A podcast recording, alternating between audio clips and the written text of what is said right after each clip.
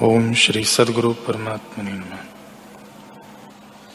श्री वशिष्ठ जी बोले, हे राम जी, जिस पुरुष ने ऐसा निश्चय किया है कि हमारा पालने वाला दैव है, वह पुरुष ऐसा है जैसे कोई अपनी भुजा को सर्प जान भय खाके दौड़ता है और भय पाता है। पुरुषार्थ यह है कि संत का संग और सतशास्त्रों का विचार करके उनके अनुसार विचरे। जो उनको त्याग के अपनी इच्छा के अनुसार विचरते हैं, सो सुख और सिद्धता न पावेंगे। और जो शास्त्र के अनुसार विचरते हैं, वह इस लोक और परलोक में सुख और सिद्धता पावेंगे। इससे संसार रूपी जाल में न गिरना चाहिए। पुरुषार्थी वही है।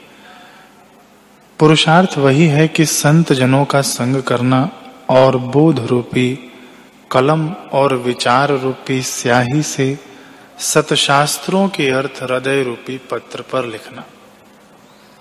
जब ऐसे पुरुषार्थ करके लिखोगे, तब संसार रूपी जाल में न गिरोगे। हे राम जी, जैसे यह पहले नियत हुआ है कि जो पट है, सो पट ही है।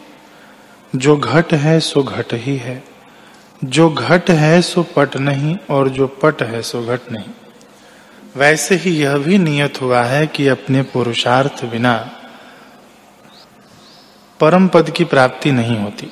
हे राम जी, जो संतों की संगति करता है और सतशास्त्र भी विचारता है, पर उसके अर्थ में पुरुषार्थ नहीं करता, उसको सिद्धता नहीं प्राप्त जैसे कोई अमृत के निकट बैठा हो तो पान किए बिना अमर नहीं होता, वैसे ही अभ्यास किए बिना अमर नहीं होता।